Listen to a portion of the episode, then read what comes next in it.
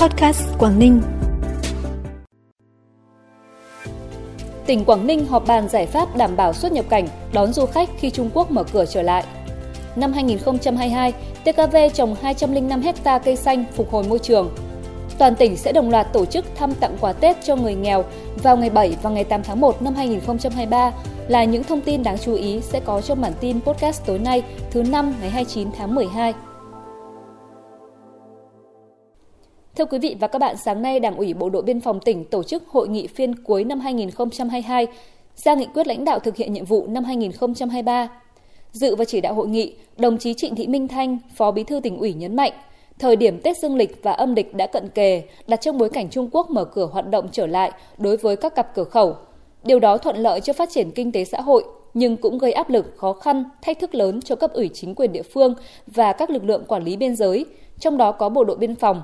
Xuất phát từ thực tiễn đó, đồng chí Phó Bí thư tỉnh ủy yêu cầu Đảng ủy Bộ đội Biên phòng tỉnh cần ưu tiên quan tâm lãnh đạo chỉ đạo, tăng cường lực lượng cho các cửa khẩu để đảm bảo mọi hoạt động xuất nhập cảnh, xuất nhập khẩu diễn ra an toàn thông suốt, đảm bảo công tác phòng chống buôn lậu, gian lận thương mại và phòng chống các loại tội phạm qua biên giới.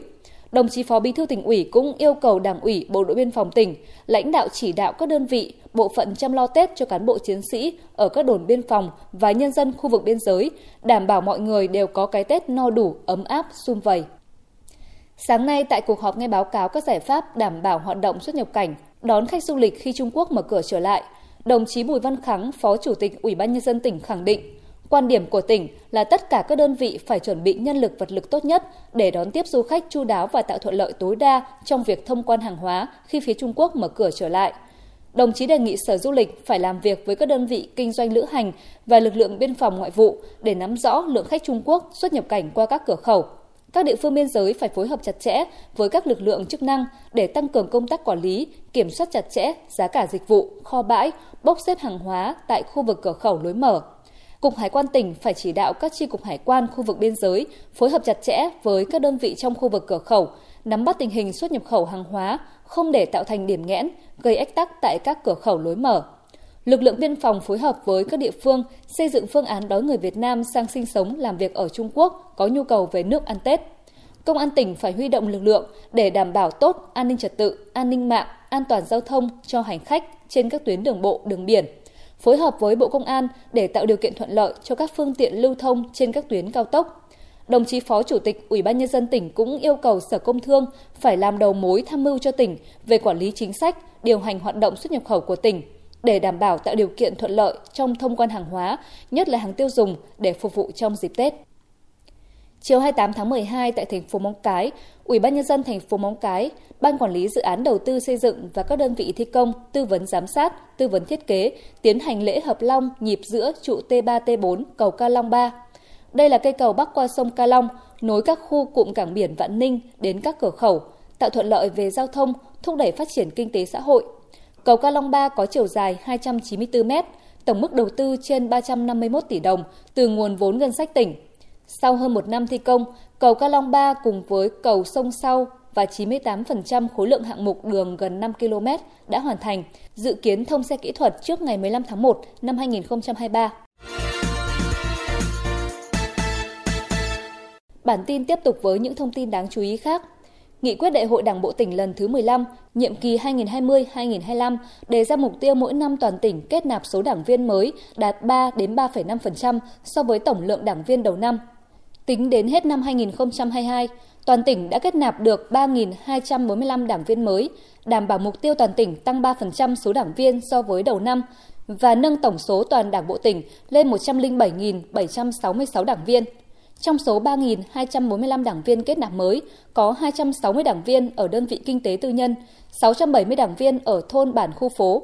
Theo Ban tổ chức tỉnh ủy, việc hoàn thành nhiệm vụ phát triển đảng viên mới, đảm bảo số lượng, chất lượng, đa dạng đối tượng đã góp phần nâng cao vai trò lãnh đạo, sức chiến đấu của tổ chức cơ sở đảng và đảm bảo tính kế thừa trong đảng. Qua đó góp phần thực hiện thắng lợi các mục tiêu nghị quyết Đại hội Đảng bộ tỉnh lần thứ 15, nhiệm kỳ 2020-2025 đã đề ra.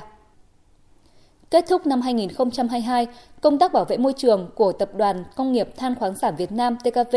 cơ bản đạt những mục tiêu đề ra. Trong đó TKV đã trồng cây phủ xanh nhằm cải tạo phục hồi môi trường các bãi thải và khu vực kết thúc khai thác với tổng diện tích 205 ha, bằng 103% kế hoạch năm 2022 và tăng 28,12% so với cùng kỳ năm 2021. Diện tích phủ xanh năm 2022 đóng góp quan trọng vào kết quả thực hiện mục tiêu trồng 1.000 hecta cây xanh cải tạo, phục hồi môi trường của TKV trong giai đoạn 2017-2022. Theo kế hoạch vừa ban hành của Ủy ban Mặt trận Tổ quốc tỉnh, toàn bộ 13 trên 13 huyện thị xã thành phố trong tỉnh sẽ đồng loạt tổ chức hoạt động thăm tặng quà tại địa phương vào ngày 7 và ngày 8 tháng 1 năm 2023. Trong đó cấp tỉnh phân bổ 1.000 xuất quà trị giá 695 triệu đồng, trích từ kinh phí Quỹ vì người nghèo và đóng góp của hai đơn vị doanh nghiệp là công ty trách nhiệm hữu hạn một thành viên ô tô Trường Hải Quảng Ninh, Ngân hàng Sacombank chi nhánh Quảng Ninh. Cấp huyện căn cứ tình hình thực tế để sử dụng nguồn quỹ vì người nghèo các cấp và xã hội hóa để chăm lo Tết cho người nghèo theo quy định.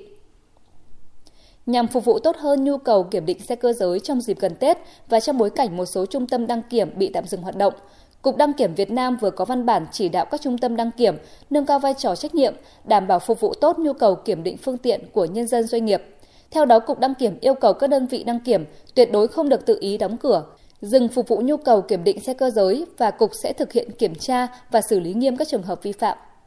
Phần cuối bản tin là thông tin thời tiết trên địa bàn tỉnh.